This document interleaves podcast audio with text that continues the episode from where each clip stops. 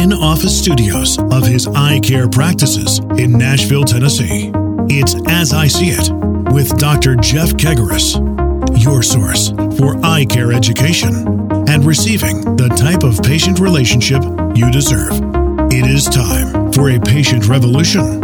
And now, your host, Dr. Jeff Kegarise. So, welcome to As I See It. I'm your host, Dr. Jeff Kegarise. Today, we want to focus on an interesting topic, least I think interesting to me, and one you might say, What? Metallurgy and eye care. You see, prior to optometry, I majored in metallurgical engineering, did a lot of work in corrosion research with metals, toilet bowls, all the exciting stuff and glamorous stuff.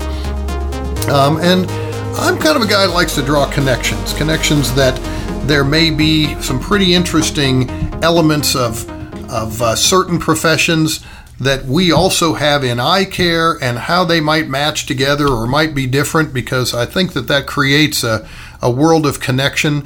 And uh, today, to add a little more depth to this field, I want to actually talk to the uh, best metallurgical engineer I know, and certainly the best father that I know or anybody could have. And that's my dad, Ron Kegarise, who is on the podcast with me today. Dad, welcome to the show. Thank you. Thank you for inviting me.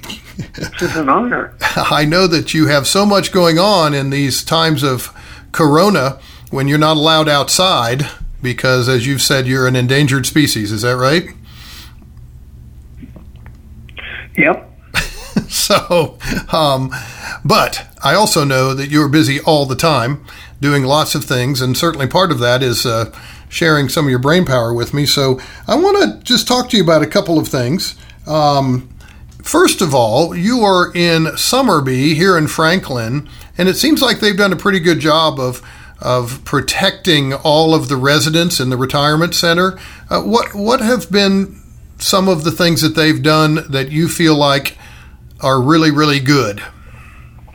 They've done an outstanding job, really. when you think about the coronavirus, it runs rampant in facilities like independent living, assisted living, and things like that, if you let it. But what they've done here at Somerby is they initially said nobody is going to be able to be out of their room to meet in common areas.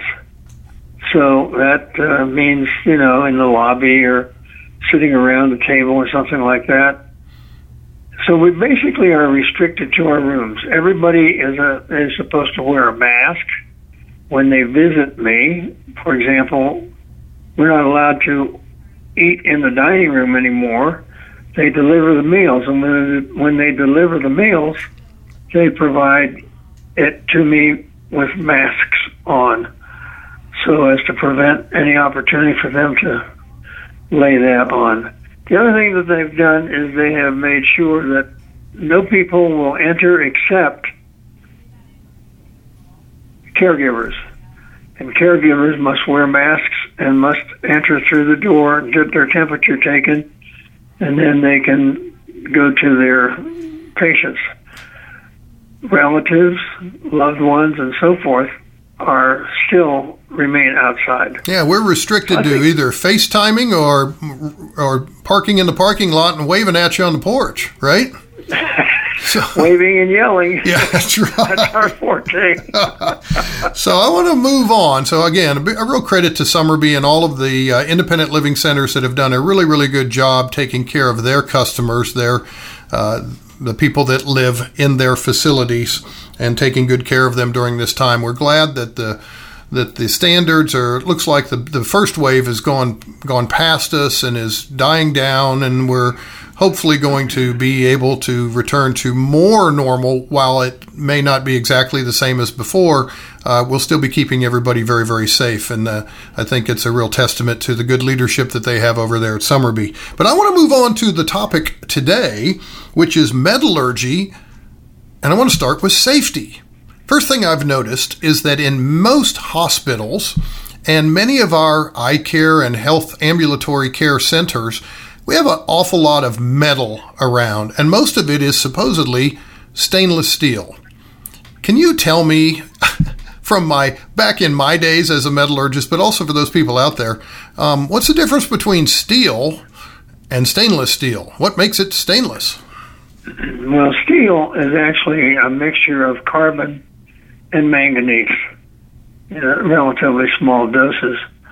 No, no iron in that. Mixture, well, and iron, obviously. Yeah. Well, Thanks for reminding me. It's all right. I mean, we used to call it rust and bust, but anyway. That's coming from an aluminum expert there. stainless steel is a mixture of iron and uh, nickel and chromium. It's the most common stainless steel is 18% nickel and 8% chrome.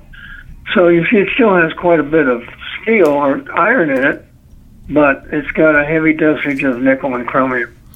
That gives it anti-rust properties and makes it very, very bright when you when you produce it from a surface standpoint. Does it weaken it at all, or is it relatively the same strength as as strictly iron, if you will? Well, it's it's it's uh, strengthening elements, but they're prim- I mean, you can get a lot stronger iron than just mixing it with nickel and chromium. But the most important feature is it doesn't rust. Okay. And of course, iron rusts.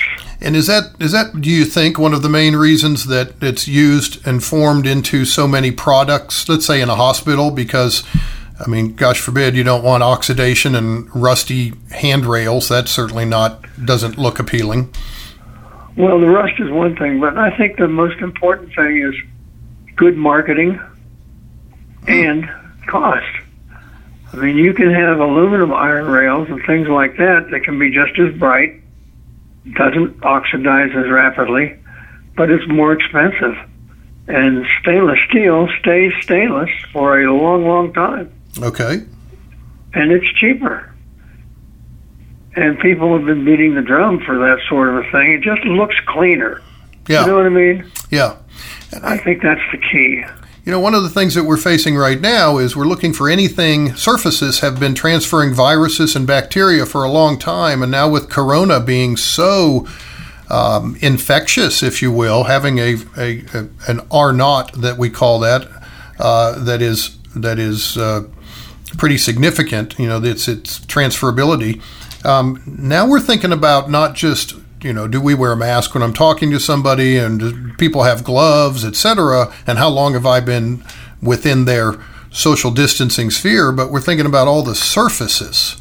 We're cleaning surfaces like never before, and all of a sudden, those things that we thought were naturally clean and safe may not have been all along.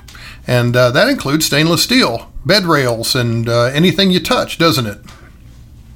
That's right. As a matter of fact, the coronavirus as soon as the coronavirus hits copper, it's almost instantaneously removed. It's kind of like that commercial where the guy sunburned and the gnat comes and hits his shoulder and it goes zip. and the reason for that, yeah. it's interesting. Copper is kind of an interesting element because in the Egyptian days, a long time ago, copper was more precious than gold. And one of the reasons they think is the fact that copper did a good job of protecting them against uh, viruses. We, they didn't call them viruses, but things, bacteria and viruses and things like that. Evil, so, evil spirits and the bad gods, right? That's right. And so some people say that King Solomon's mines that we've learned so much about were mines of copper, not mines of gold, because it was so important to add tin or zinc or something like that to strengthen it and make it bronze. Remember, Stone Age, Bronze Age, Iron Age. Yeah. So let's talk about copper for a second as an element because I think of copper as one, very expensive. And um, is that because of a scarcity? Is that because it has so many uses that there's a high demand? Do you have any any thoughts on that? That's a good question. I think copper is not uh, not an element that is highly in demand except for certain applications. Other metals do just as good a job. Copper is the best metal, metal for heat transfer or electrical transfer. Aluminum comes second, and then comes steel and some others. But copper is fairly prevalent. It's just a little bit different manufacturing process, and it's generally very, very soft unless you alloy it pretty heavily with those other elements that I mentioned. Well, so let's talk about alloys because that's a term that may not be familiar to everybody. So when we look at something that's copper, it may not be 100% pure copper, right? It could be. Uh, that's right. So when you alloy it, how what what does that mean? You're mixing something else in in it? Yeah, let's take uh, bron- let's take bronze for example. You can mix uh, zinc or tin with it. It's still copper. It's still like brass. That's heavily laden with copper, but it's got some other elements in it during the melting process, and that makes it. And then when you want to polish it, it's just bright. It's always got the red color because uh-huh. it's a transition element, but it's just very, very decorative, but it's more expensive than other other uh, metals. So, do you think that the uh, the copper wiring then would be different than the copper we might put on a roof in a house, or you know, you see some of these that that they oxidize from a really bright, shiny copper on a house to a, kind of a dull, darker brown type of thing. Uh, is that happening with the copper wire also, or are those different types of copper alloys? I think I'm not positive on that, but I think that the wiring is uh, used with a coating on it, for example, mm-hmm. that prevents the oxidation. The oxidation of copper turns turquoise in color, but it doesn't affect the uh, properties or anything like that. It just affects what it looks like. Okay, so on that property, we talked about antibacterial properties that copper has. What, is copper the only metal that has been found to have some of those that you know of? Yes, it seems that way. And it seems like the scientists seem to indicate that they think it comes from copper's atomic structure. You know, you have a nucleus and then you have rings surrounding the nucleus which have electrons in it. Copper is one of three elements that has one electron on the outer shell. Now, they like to have eight at least. Uh-huh. So it's always looking for an opportunity to either find an oxidation uh, activity or a reduction activity so it can give up or take on additional electrons. And so they think that as the is the reason that it is a little bit more impervious than other metals. So it's that free electron that it, that's kind of the bug zapper for bugs. Is that in, in a in a layperson's way of thinking about it? That's well put. Yeah. I'd never thought of it quite that way. so, can we, if that's the case, Dad, do you think that we could mix copper into aluminum, into iron, make an alloy where we have low levels of copper that would still have some antibacterial properties? Or do you think it really needs to be the predominant element from your understanding and reading? Well, number one, I think it needs to be the predominant element. Okay. I think that's been proven. They have run some studies, for example, uh, in hospitals using uh, stainless steel versus copper bed rails and things like that. And they found without a doubt that copper bed rails are much more impervious to any infection lasting on it at all. It's been very, very well recognized in that regard, but it's expensive. Yeah. You know, and, and it doesn't look as clean as uh, stainless uh-huh. steel does. That's interesting, isn't it? Because in this in this era of safety, it's not only that you're being safe, but you have to have the perception of safety also, right?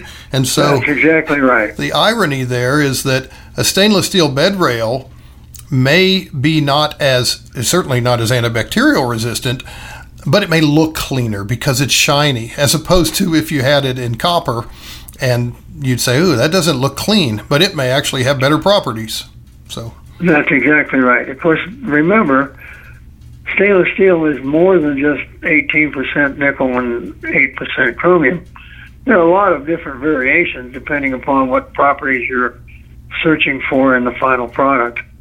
but the most common one is 18.8. Okay, so you could put other things in there that would give it more uh, ductility or more uh, shine, if you will, strength, things Yeah. like that. Is that right? Okay. Yes, as a matter of fact, when you think about how soft copper is, you can actually add it to aluminum to make it a stronger alloy, a hmm. stronger product. In fact, aluminum, copper, magnesium alloys are very prevalent and predominant on 747 wings. Huh. Interesting. So, well, let's let's talk about that. That moves us into another one. So we've talked about copper and its antibacterial properties that have long been known, but cost may be a restrictive factor. However, there's a big cost in always having to spray stuff and clean off whatever rails they have. So that may be something that we see more uh, evaluated in hospitals and, and in practices like ours for materials. But every metal whether it's iron or aluminum, copper, etc., has a has a different strength. Is that right? If you're as a metallurgist, and how how does a metallurgist, someone who's an expert in metals, how does one say this is strong or this is not strong? Obviously, it's something Well, you, more than that. you, you, you actually take a sample from the product and stretch it until it breaks, and then you determine what that strength is. It's a typical stress strain diagram. The more stress you put on it, the more it strains. And it runs into two limits. It runs into an elastic limit. In other words, you can it's like a rubber band. You can stretch it and then relax it, it goes back to its original state. That's a that's a elastic limit. You can stretch it to that. If you stretch it too far, it breaks.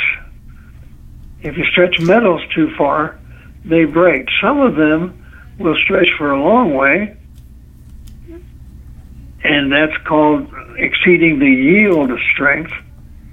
Goes up to the yield strength, and you let the stress off, goes back to its original strength. But then, as you apply more stress to it, then it will go beyond that yield strength or plastic, elastic limit, and goes into a plastic limit. And that then, when you let the stress off, you've actually deformed the metal. It won't return to Two, its three, four- previous shape. Then is will that not. That- Yeah. That's exactly right. So you've got so you add strain, you add stress or strain, Yeah. which causes this to stretch. Different metals stretch at a different at a different stress. But some of them then they start to stretch and they'll stretch for a long, long, long, long, long time. Others will only stretch a little bit, and at some point they go snap. Right? They break. That's correct. And what's that That's point called? dis- that's one. That's one of the disadvantages of carbon fiber composites on aircraft is it doesn't have a very long yield opportunity. So when it exceeds the stress limit, it breaks. Whereas aluminum will stretch a lot longer. And of course, the designers design for that factor Yeah. Okay. and that tells how how soft it is, how long it's going to go before it breaks. So what we're trying to understand in the eye is perhaps do different eyes have a different stretch factor, maybe even break factor. Maybe that break factor is somewhat that back surface of the optic nerve. And so we're measuring this called corneal hysteresis now.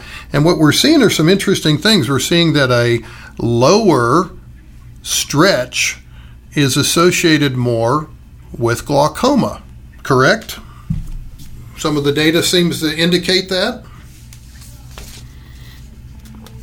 Wow, I don't. I wouldn't think that the greater the amount of stretch, the more opportunity for glaucoma. I would think so too. I would think that a higher, but you know, that's why I'm trying to understand this and see if it correlates with metals because it seems like sometimes if you could, if the eye didn't stretch, let's say that the front of the eye doesn't stretch, okay, then it's stiffer. Yeah. Is that right? That would be correct. And if the front of the eye is stiffer, then that eye pressure would be transferred from away from the from the stiff part, and it would go to the weaker part of the eye, which in this case is the optic nerve, right?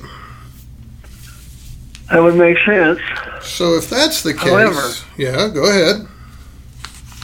What about the difference in the thickness of the cornea? Does that have any effect on the intraocular pressure? Because I would think a thicker cornea would allow you to withstand more pressure than a thinner one. You know, that's very interesting because one of the measurements that we take is called pachymetry. That's a big fancy eye doctor word for thickness of your cornea, and people are born with a thinner or a thicker cornea. What's interesting about that is that all of our measuring devices, for the most part, have been calculated when we measure your eye pressure. It's assuming everybody has a normal average cornea thickness. And so, one of the things that we uh-huh. found over time is that some people have a thinner cornea and some people have a thicker cornea. Therefore, that the measured eye pressure we have needs to be adjusted for what the true eye pressure in the eye is. Now, we as eye doctors know that, but what's even more important about that, so in other words, maybe I measure an eye pressure that is 18, but if somebody has a super thin cornea, the calculation actually my true in the eye pressure may be closer to 21 or 22 so just what we tell you may not be the true in the eye pressure but it's a good it's a good average.